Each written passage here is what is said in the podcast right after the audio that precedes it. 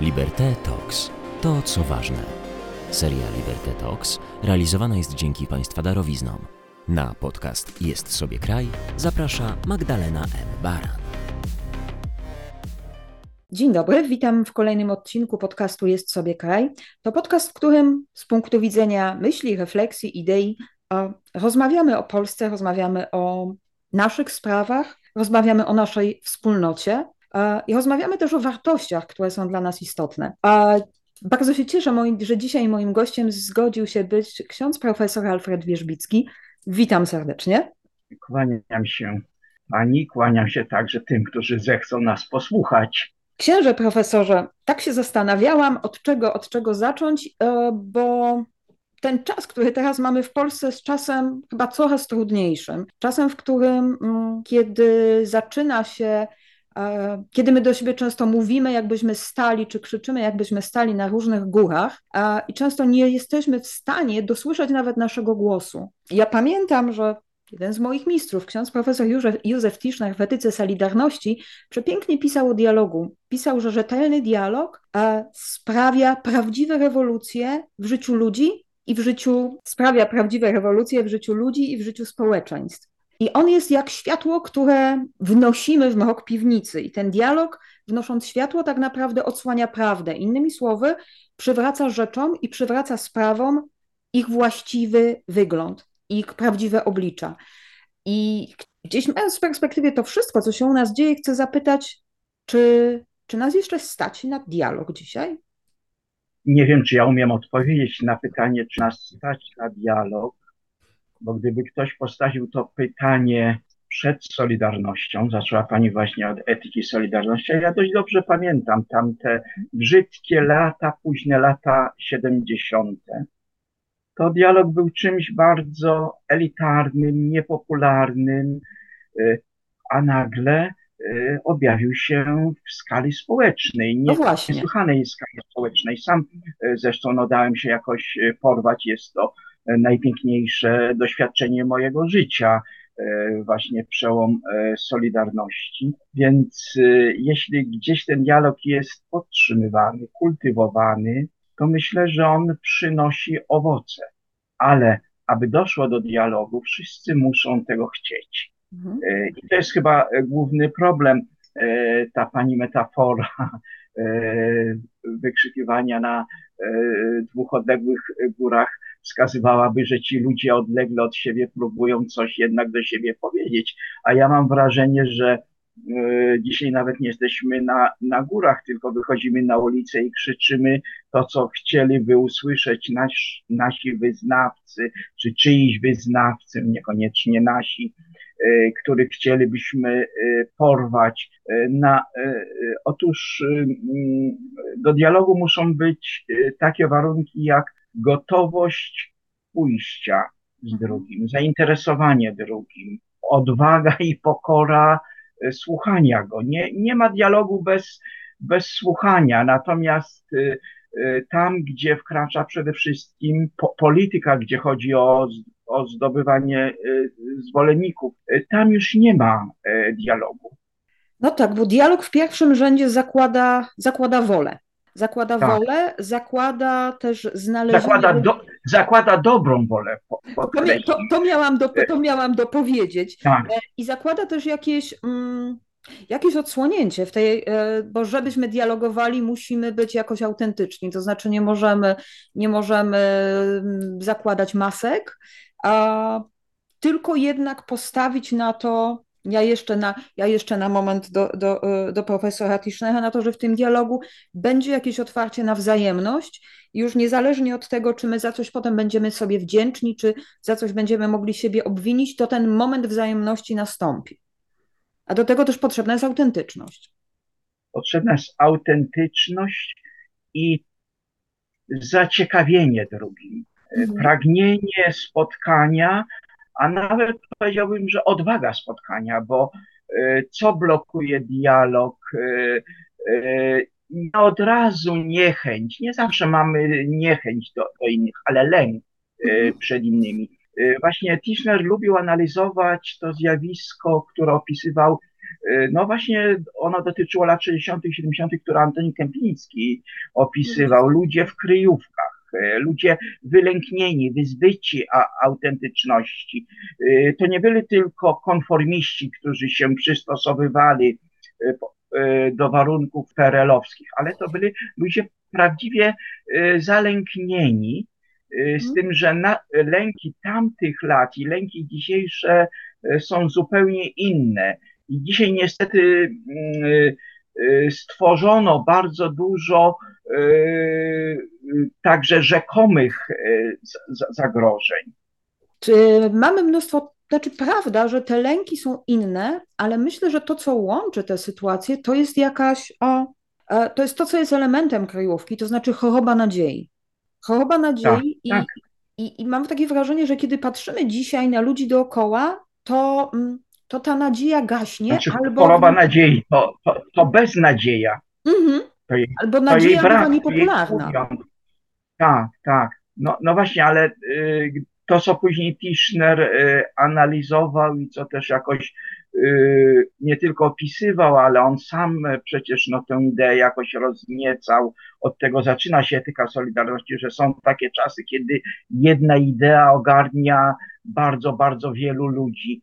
Y, no tak się stało w sierpniu 80 roku, że, że nagle wyzwoliliśmy się z lęku. To, oczywiście to był proces wyzwalania się. Później też ta nadzieja chowała się w okresie stanu wojennego, w beznadziejnych latach po stanie wojennym. Lata 80. naprawdę nie były ciekawe, cokolwiek o nich powiedzieć. E, byłem wtedy młody, e, kończyłem studia, zaczynałem doktorat. No i człowiek młody jakoś w ogóle naturalnie patrzy raczej optymistycznie, ale pamiętam, że, du, że we mnie samym było wtedy dużo takiego opamięcia tych emocji, które i, i rozczarowania tych emocji, które przeżywałem w roku 80 i 81 rozczarowania i, i, bo to rozczarowanie też było, jeszcze cały czas zostajemy przy Wisznerze diagnozowane chociażby tym o tym mówieniem o, mm, o wolności jako nieszczęsnym darze, jako o tym darze, z którym myśmy sobie tak bardzo jako społeczeństwo, wspólnota nie poradzili. I to jest ten moment, kiedy wchodzi nam tak naprawdę polityka, do której zaraz będę chciała troszeczkę nas przekierować. Mhm. Ten moment, kiedy ta wolność, on mówi, że chcieliśmy ją powierzyć w czyjekolwiek ręce. Te ręce okazały się część rąk była niedoświadczona, a część rąk jakby to, to, kiedy my mówimy o czasach transformacji, że nastąpiło takie też niezrozumienie i brak przygotowania ludzi na to, co się wydarzy. Tak, to rzeczywiście jest bardzo złożona sprawa, e, ale ja sądzę, że, że nadal e, chyba większość naszego społeczeństwa, większość z nas traktuje wolność jako ten nieszczęsny dar. Lepiej, żeby nim się inni zajmowali. I czy to tylko dziedzictwo komunizmu? No Tischner wtedy postawił taką tezę, że żyje w nas homo sovieticus, bo to nieszczęsny dar, to są tą, tym opisem się posługiwał w pierwszych latach transformacji, latach 90. Tak się zresztą stało, to była już ostatnia dekada życia księdza profesora Tischnera, 90. I on w zasadzie swoją, swoją działalność i filozoficzną, pisarską kończy rozważaniami o miłosierdziu, o poszukiwaniu mi miłosierdzia. E, to też jest, e, myślę, że, że do końca chyba tego wątku nie, nie rozwinął, ale przestał nam już i nam i sobie w ogóle społeczeństwu wyrzucać e, to, że jesteśmy niezdolni. Myślenie na, na inne tory. Jesteśmy wszyscy tak wyniszczeni, wszyscy poddani tak bardzo obolali raną od wzajemnego okładania się, oskarżania, od rozczarowań, że potrzeba nam, e, to, to, to były krótkie eseje już mhm. pisane pod koniec e, życia. życia, w trakcie e, choroby. Filozofia miłości i miłosierdzia nie była czymś nowym u Tischnera, ale to jest taka no, klamra jego myślenia o Polsce i o polskich dramatach, i, i trudach, konwulsjach e, dorastania do człowieczeństwa, bo oczywiście no, transformacja w jakimś stopniu udawała się ekonomicznie, choć tu też były wielkie napięcia, no udawała się politycznie w tym sensie, że zbudowano podstawy demokracji, uchwalono konstytucję, która jednak no, zachowywuje standardy demokratyczne. Teraz obecna władza ją całkowicie sparaliżowała, mam na myśli konstytucję, mhm. więc to, to wszystko były jakieś osiągnięcia, ale brak było społecznego, szerokiego utożsamienia się, że, że wolność jest darem, że, że, że, że wolność y, wyzwala, y, y, że wolność, jak Tischner w kategoriach teologicznych mówił, jest łaską. On znalazł kapitalną definicję łaski poprzez to, że komuś dług został darowany, że ktoś z choroby został wyzwolony, u, u, uleczony. Po prostu łaska nie jest jakimś abstrakcyjnym y, pojęciem, tylko y, Tischner próbował dotknąć ją fenomenologicznie w najbliższych takich człowiekowi doświadczeniach. I rzeczywiście to, co się stało wraz z upadkiem komunizmu, tylko że nie, a myśmy też chyba nie bardzo, nawet ci, którzy się angażowali, wierzyli, że to jest jednak jakiś przełom i że ta, ta praca nad naszym myśleniem nie była wystarczająca. No, szkoda, że Tischner był bardzo osamotniony. Ja niedawno napisałem zresztą taki esej o, o Tischnerze, prorok, który zapowiadał katastrofę Kościoła, bo ja mam tutaj także rozrachunek z samym sobą. Jak on pisał te swoje eseje w latach 90., to ja nie bardzo wierzyłem w tę katastrofę, a dzisiaj ona się niestety ziściła. Ona nam się ziściła i jedno pytanie jeszcze z tej kategorii, o której rozmawiamy i później do naszych katastrof, bo to zaangażowanie, o którym ksiądz profesor mówi, to było również zaangażowanie etyczne. To była również wiara w te wspólne wartości i te wartości często dla zupełnie różnych ludzi stawały się podstawą, podstawą do dialogu, podstawą do budowania wspólnoty. I czy to jest tak, że mm, część z tych wartości to były powiedzmy te kategorie tak zwanej wielkiej etyki, wielkich idei, odpowiedzialności, sprawiedliwości, solidarności. Część to było to, co my byśmy dzisiaj chyba bardziej określali etyką dnia codziennego. No właśnie, i, i czy ta etyka dnia codziennego nie jest dzisiaj, nie byłaby dla nas dzisiaj pewnego rodzaju wyjściem, taka powiedziałabym prosta życzliwość, Czasami to pamiętam z profesorem Tadeuszem Sławkiem powiedzieliśmy zwykła grzeczność, czy jak chciał Władysław Bartoszewski ta przyzwoitość. Czy to nie jest dla nas jakiś pierwszy punkt dzisiaj, właśnie takie wartości, zanim zaczniemy uderzać w ten wielki dzwon? Znaczy tak, e, e, trzeba być ostrożnym w ogóle z uderzaniem w dzwony, mm. ale bliskie jest mi takie zdanie z któregoś z wierszy Adama Zagajewskiego, że rzeczy e, wielkie czasem mieszkają w małych i e, wiersz, e, wiersz jest zbudowany na takim no, przeżyciu, doświadczeniu. Jechał samochodem i w lusterku zobaczył najwyższą z, z katedr we Francji, katedrę w i cała zmieściła się w lusterku. To jest w ogóle, mhm. myślę, że i symbolicznie też bardzo gęste.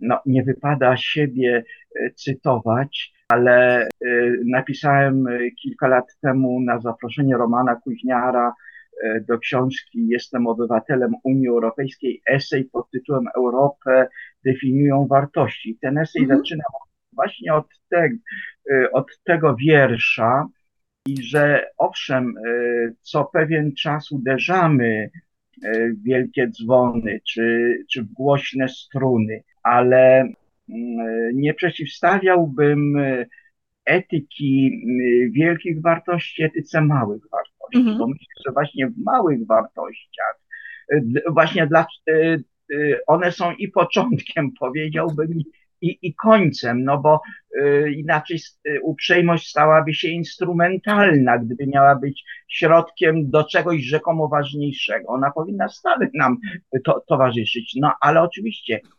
jeśli chcę przełamać jakąś atmosferę lodu, niechęci, no to powinienem starać się, nie tylko starać się, ale autentycznie być uprzejmy.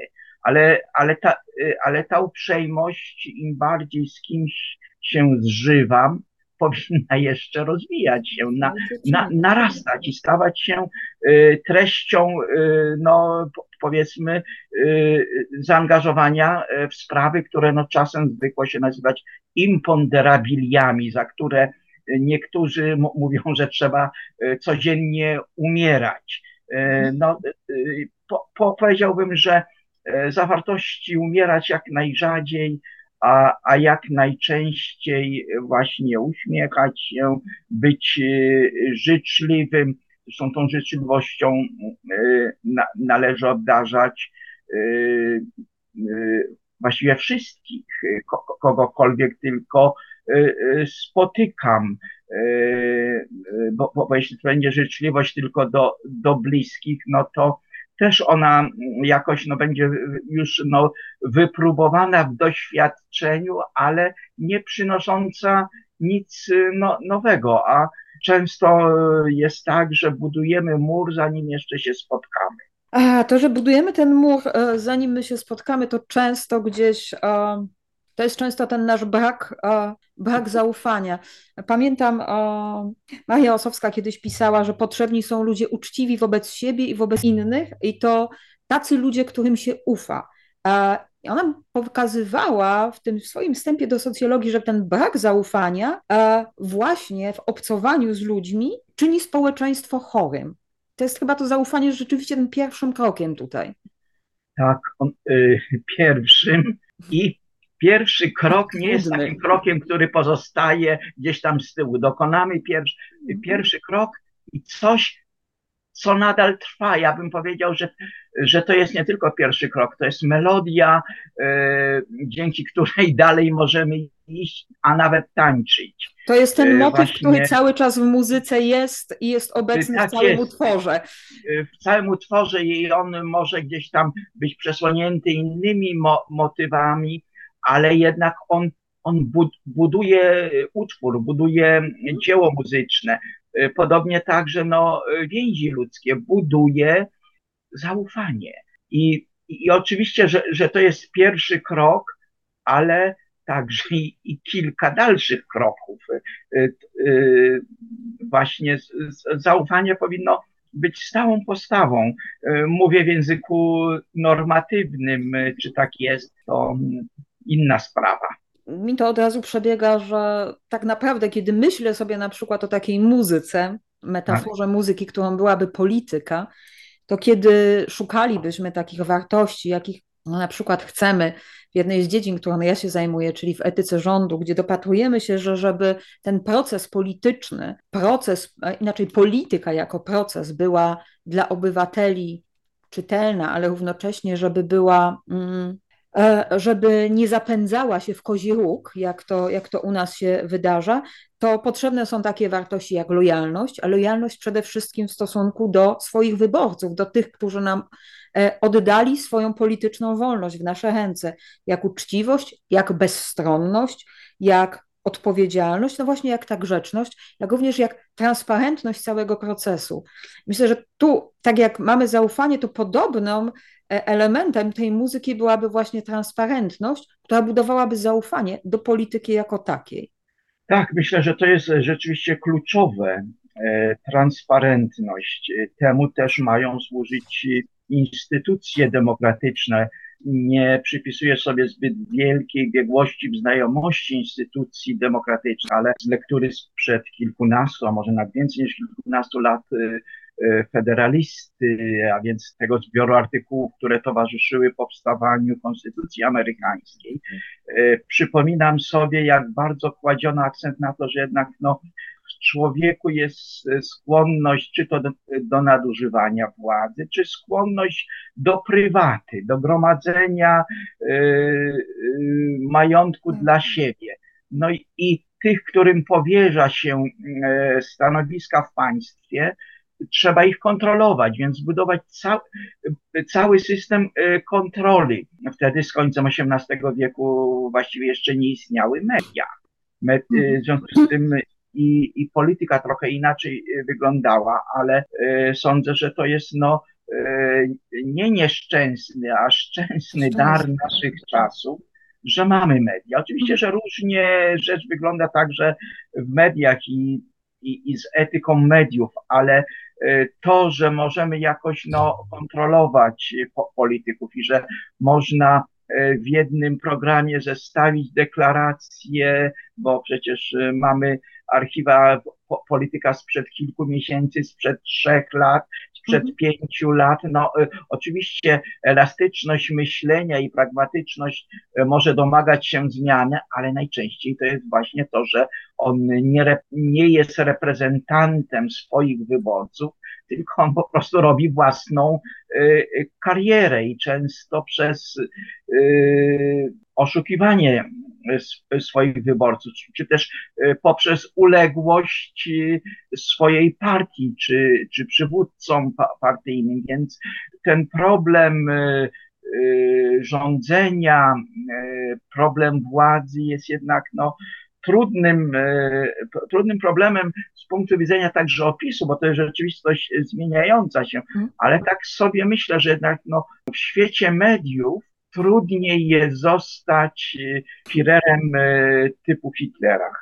Dzisiaj chyba trudniej jest zostać zbrodniarzem. No ale w Rosji przecież zbrodniarz trzyma władzę, zbrodniarz atakuje sąsiednie państwo, i ogromna część, ja nie znam zresztą, chyba nikt nie, nie wie jak wielu Rosjan, ale wszystko wskazuje na to, że większość go na razie jeszcze popiera, więc y, samo istnienie mediów widać też nie wystarczy. Czego więcej potrzeba? No chyba tego, co mamy w głowach. Po co nam y, ta, ta władza? Y, I jak sobie wyobrażamy świat i, i innych, więc rządzenie y, nagle okazuje się nie tylko czymś y, specjalistycznym, menedżerskim, no rządy techniczne, rządy fachowców są na ogół mhm. rządami awaryjnymi. Y, I to tylko dojrzałe społeczeństwa się zdobywają na to, żeby w pewnym momencie powołać rząd fachowców, tak zwany rząd techniczny. A zwykle to są rządy, w które są uwikłane silne emocje i, i duża doza prywatnych y, czy partykularnych, może nawet nie prywatnych, ale partykularnych interesów. I oczywiście na tym cierpią wartości i cierpią wyborcy, którzy porwani jakąś wizją, czy też y, znajdując y, w deklaracjach polityka odpowiedź na, y, na, swoją, y, na swoje własne y, po, potrzeby, no, później muszą czuć się rozczarowani, albo będą nadal tak łudzeni, oczarowy, żeby to oczarowanie nie przeminęło. Jest to stra strasznie prawdziwa diagnoza.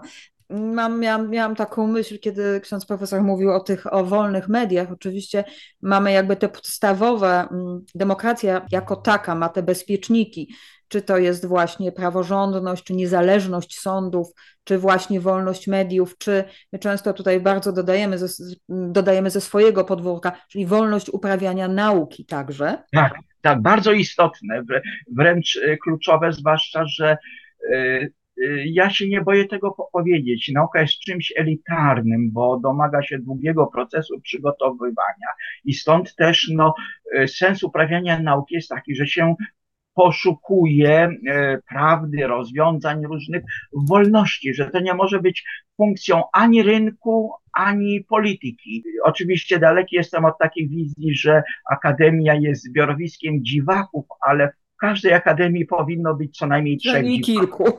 Przynajmniej kilku. Czy pomyślał ksiądz teraz o swojej akademii? Bo ja o swojej tak. No, każdy ma swoją akademię, tak, także yy, mam też pe pewne doświadczenia z akademiami. Ale pomyślałam też o tych wolnych mediach i zastanawiam się, na ile te wolne media e, nas o, Oczywiście przy, przypomniał mi się obraz, który czytałam kilka dni temu. jeszcze Tischner, Polski Młyn. I on tam pisze o tym e, piękny obraz e, politycznego, kłamstwa politycznego, kiedy pisze o gmachu na glinianych nogach i opisuje, jak to są piękne ogrody, a z tyłu są różnego rodzaju dzikie zagajniki. Jak to wszystko wcześniej czy później musi się musi się rozsypać. Przepiękny obraz, który może, może nie na dziś, ale bardzo, bardzo, bardzo wszystkim go... I, ba i, bardzo prawdziwy. Bardzo prawdziwy, bo ja takich obiektów widziałem dziesiątki. Mhm. Ale chcę zapytać o coś innego, bo padło, padło e, też to sformułowanie dotyczące reprezentacji. E, tak naprawdę przecież cała myśl polityczna, tu gdzieś mam z tyłu głowy Hannah Arendt, ma mieć charakter reprezentacyjny. To mają być te idee, które mm, no, kształtowane są, nawet polityk, kiedy prawda, zaczyna swoją karierę, powinien przyglądać się tym różnym punktom widzenia. E, I to nie ma być tak, że czasami, e, czasami jak słyszymy od polityków no, dzisiejszej, dzisiejszej władzy, że przecież nie możemy ślepo przyjmować wszystkich poglądów i my tutaj mamy twój, swój twardy kręgosłup, czy mają, no to wiemy z czego mają ten kręgosłup, ale przede wszystkim Arendt chodzi o to, żeby e, mm, być tam, gdzie nas nie ma, ona używa takiego sformułowania, to znaczy myśleć inaczej, niż nakazuje nam, nam nasz własny pogląd. I może to też jest droga nie tylko dla polityków, ale też dla nas, do odbudowywania czegoś, co nazywamy wiarą obywatelską, bo, bo ta wiara obywatelska w tym momencie, jak się wszystkie bezpieczniki tej demokracji nam powykręcano i, i ze strachem przyglądamy się, co dzieje się dalej, i jak kolejne, powiedziałabym o może nie gwaranty, ale kolejne idee ulegają albo zachwianiu, albo podkopaniu, e, no właśnie, to, to, to chyba trudno nam się szuka tej wiary obywatelskiej. A jeżeli popatrzymy wiary, czy niektórzy mówią religii obywatelskiej, a jak popatrzymy na to, że religio to jednak oznacza w pierwszym, w pierwszym rzędzie więź, to jak, jak mamy się tu wiązać? No, wiążemy się tak, że mamy jakieś doświadczenie związania i znowu wracamy do e, wątku, który już jakoś został przez nas dotknięty, do, do zaufania. Mhm. Po prostu mm, jak e, kruszy się zaufanie, to także i gdzieś załamuje się e, ta wiara obywatelska, czyli wiara w co? W to, że my jako wspólnota obywatelska e, jesteśmy zjednoczeni i, i możemy sobie ufać. Właśnie tutaj konstytutywne dla, e, czy to nazwiemy religią, wiarą, czy po prostu mm, świadomością obywatelską, z tym, że to nie jest dar, e, że tak powiem, wlany. To jest mhm. dar, który musi być e, ukształtowany i w tym sensie tutaj mm, powiedziałbym, że życie społeczne i życie polityczne e, bazuje na kulturze, a mm, mamy bardzo słabą kulturę więzi. Nasze więzi są plemienne, partyjne, niestety coraz głośniejszy jest nacjonalizm. I w tym sensie no, Polska stała się, zaczęliśmy od tego y, ojczyzną solidarności, ale y, w zasadzie jak się przyglądać historii tej nawet najnowszej, dwudziestowiecznej, mhm. to zjawisko Solidarności tylko występowało w momentach jakiegoś naprawdę zagrożenia. zagrożenia. Tak jesteśmy tak, świetni w momentach kryzysowych. W, momen, w momentach kryzysowych, tylko że kryzys musi być tak głęboki, że uświadamiamy sobie y, y, zagrożenie albo też poruszenie musi być tak głębokie. No przecież y, propaganda y, zrobiła y, bardzo dużo przeciwko uchodźcom i oni nadal nie mogą przekroczyć muru na granicy polsko-białoruskiej, ale kiedy zaczęła się e, wojna w Ukrainie i przybyło do Polski e, kilka milionów e, Ukraińców, no to stał się narodowy cud. Okazaliśmy gościnność i tu myślę, że sam sobie często też próbowałem to jakoś wytłumaczyć. Jest taka koncepcja niektórych socjologów, że ta niechęć do uchodźców czy do cudzoziemców, że ona była fantomowa że, że, że ona była wmówiona. Być może tak, ale wydaje mi się, że y, jak się uświadamiamy sobie także zagrożenie, bo to, co stało się y, w Ukrainie, to y, każdy z nas przecież sobie natychmiast powiedział, to, to może się za chwilę stać i w Polsce. To, czy, czy to nawet mogłoby się już mhm. y, stać. To było także i, i nasze zagrożenie. Odczuli, odczuliśmy jakąś wspólnotę w nieszczęściu. To jest tak, jak nie zauważaliśmy. O, ja z tym, na tym moim wojennym podwórku e, często, często rozmawialiśmy, jak bardzo Europa nie dostrzegała tego wymiaru, czy te nasze kraje, e, te, pewnych wymiarów wojny w Syrii i tego, że w ogóle gdzieś na świecie jest wojna aż wojna wydarzyła się za naszym progiem i dalej się wydarza. Rzecz druga, kiedy ksiądz profesor mówi o tym fantomowym zagrożeniu uchodźcami, to było, przecież to jest polityczna kreacja, nad Oczywiście. którym zresztą w 2015 roku przecież na uchodźcach, którzy przynoszą, i tu padały różne paskudztwa z ust e, przewodniczącego, e, przewodniczącego e, Prawa i Sprawiedliwości. Prezesa, prezesa. przewodniczący to mało, to jest prezes. prezes. Tak. Ja, ja utrzymuję, że prezesem jest jednak kot, ale to. No, to te, nie umiem tego sporu rozstrzygnąć. E, w każdym razie tak, kiedy, kiedy prezes, mm, prezes mm, mówił tak okrutne rzeczy, kiedy, a równocześnie przypływały, e, przypływały kolejne łodzie. Pamiętam taki dramatyczny apel o to, że skoro nie bierzemy tych ludzi, nie przyjmujemy uchodźców, to może chociaż weźmy i pochowajmy te trupy. To był wielki tak. apel kiedyś księdza Lemańskiego, pamiętam. Natomiast tak, tak. i ci uchodźcy na białoruskiej granicy, no szczęśliwie znaleźli się ludzie, którzy im pomagają i przecież też tych ludzi tam nie ma mało. Natomiast tu absolutna zgoda. Nasza ale, odpowiedź też, na kryzys, który mógłby nas ale dotyczyć. my mamy już trupy na ziemi polskiej. Tak. Nawet niedawno Janka Ochojska zastanawiała się, co się stało z kilkoma tysiącami ludzi, bo Kiedy wiadomo, o tych masowych grobach. że oni wyszli ze swoich krajów, hmm. w kierunku wjechali Białorusi, do Polski nie dotarli, nie ma ich ani w Polsce, ani w Niemczech. No, I hmm. co pewien czas nawet regularnie znajduje się czyjeś szczątki. Tak. Tu szczególnie w rzekach, jak wiemy, część jest E, zresztą grzebana tam przez imama na cmentarzu, ale ja się tylko zastanawiam, czy my, czy my musimy, mm, bo jak się patrzę na Polskę, jak rozmawiam z moimi studentami, oni mi często mówią, pani doktor, no jaka piękna katastrofa. Tylko ta katastrofa i kiedy mówimy o kryzysie, kiedy mówimy o tym, co nas mobilizuje. No to, to, to mają, mają podejście Greka Zorby. tak.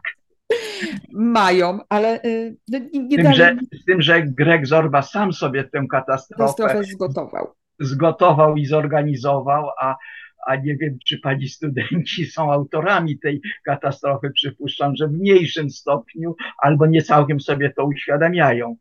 No właśnie, to pytanie, na ile my dzisiaj jesteśmy też autorami tej katastrofy, która nam się wydarza w polityce, która nam się wydarza w polityce to jedno, ale przede wszystkim, która dotyka naszą wspólnotę i tak naprawdę na koniec, jak możemy szukać poza tym, no właśnie, podstawowym zaufaniem i takim popatrzeniem sobie w oczy, jak szukać drogi wyjścia, bo, bo ta katastrofa przybiera coraz większe, coraz większy rozmiar i angażuje coraz, tak naprawdę coraz więcej też grup, coraz więcej, o, tu mówię w cudzysłowie, partii, bo nie, nie myślę o partiach politycznych, tylko właśnie o, o takich partiach, które, jak to mówiliśmy, po sąsiadach partie zbiory uczynimy szum. Mm-hmm. No tak, to, partia to jest e, stronnictwo, to jest jakiś właśnie e, e, uznanie części za całość i próba narzucenia nie ma innej recepty, jak właśnie uznanie tego, że jesteśmy różni, że, że mamy różne genealogie, różne rodowody, z różnych środowisk się wy, wywodzimy. Po prostu ja w tym, właśnie w tej takiej kulturze pluralistycznej, natomiast pluralizm został też y, y, poddany ośmieszeniu i uważa się, że pluralizm jest zagrożeniem dla tożsamości. To byłby y, kolejny temat na, na zupełnie inną rozmowę. To się ale... Umówimy. No, to, to, się wkopałem na kolejną rozmowę, no ale dobrze, możemy jeśli będzie potrzeba y, o tym porozmawiać. W każdym bądź razie y, zaczęliśmy od dialogu i myślę, że idzie, że wracamy do tego samego mhm. punktu, bo, bo y, dialog jest i możliwy, i konieczny w świecie zróżnicowanym. I tym koniecznym warunkiem dialogu to jest nie, nie tylko uświadomienie sobie róż, różnorodności, ale też to, że, że ta różnorodność, właśnie ona jest darem. Mhm. Myślę, że tu postawimy kropkę. Ja, ja mam tylko z, tyl, z tyłu głowy, że za kilka dni wielu z nas spotka się ze swoimi rodzinami, ze swoimi przyjaciółmi tak. przy okazji przy okazji świąt i mam nadzieję, że, że będziemy umieli właśnie z tym, w tym duchu usiąść i po prostu popatrzeć sobie w oczy, nawet gdzie czasami jest to trudne. I cieszyć się sobą, naprawdę cieszyć się sobą, a nawet jak się dziwimy, że ten mój kuzyn, czy nawet ktoś bliski, no jest taki dziwny, gdzieś tam zawędrował do jakiejś partii, czy, czy kogoś tam broni, nie przestaje być moim kuzynem, to jest rzecz pierwsza. Poza tym, no, można jednak sobie z nim pogadać. Oby, oby można było. Żebyśmy znajdowali tematy. Księże profesorze, bardzo dziękuję za dzisiejszą rozmowę. Państwa zapraszam na kolejny odcinek podcastu Jest sobie Kaj. Dziękuję. Dziękuję, do widzenia.